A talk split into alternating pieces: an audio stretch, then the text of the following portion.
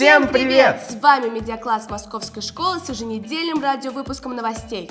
Сегодня 28 января, пятница, а значит рабочая неделя подошла к концу. Какие новости? Ребята из первого З и Ж классов посетили школьную библиотеку, познакомились с внутренним миром и правилами и получили книги «Будь здоров» в подарок. Учащиеся 8 А и 8 Б класса посетили прекрасную галерею великого русского художника Ильи Глазунова. А также ребята познакомились с уникальными минералами со всех уголков нашей планеты Минералогическом музее имени Вернадского. 21 января сотрудники библиотеки 237 северо-запада Москвы пригласили учащихся восьмых классов на дискуссию «Дни студенчества прекрасны». Рассказали о новых услугах, которые можно получить в режиме онлайн на сайтах ведущих библиотек Москвы. А в финале представили выставку книг «Современная профориентация. Как искать дело всей своей жизни». А ведь ты знаешь, что 21 января прошел Татьянин день. Это не только праздник всех Татьян, но и День студентов. В России в этот день стали праздновать середины 19 века, благодаря императору Николаю I, который учредил в этот день официальный праздник.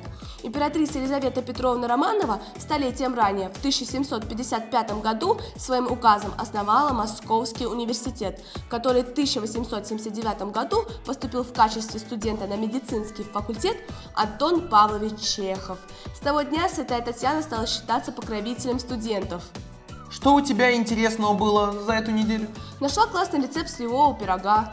Правильно говорить сливового.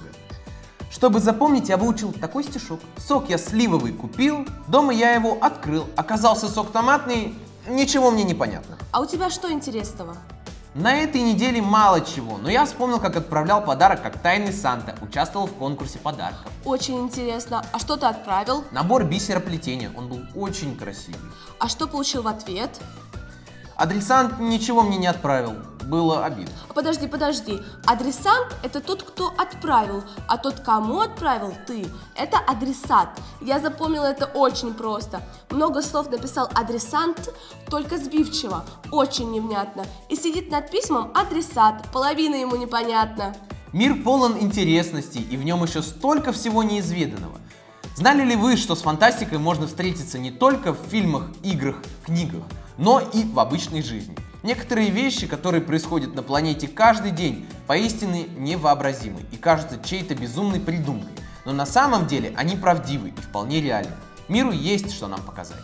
Метеорологические данные НАСА с Юпитера и Сатурна показали, что они содержат огромное количество углерода в его кристаллической форме. Разряды молний во время бурь превращаются в метан, в углерод. Во время падения тот твердеет, превращаясь в глыбы графита, а спустя тысячи километров полета глыбы становятся алмазами. Осьминоги – настоящие инопланетяне. У них есть три сердца. Два из них доставляют кровь в жабры, а третий снабжает кровью все тело. Это еще не все. У этих пришельцев 9 мозгов и синяя кровь. На этом все. Это был наш радиовыпуск. Предлагайте свои идеи для будущих радиогазет и слушайте нас не только в стенах школы, но и в Google подкастах. С вами были Юля и Даня. Всем пока!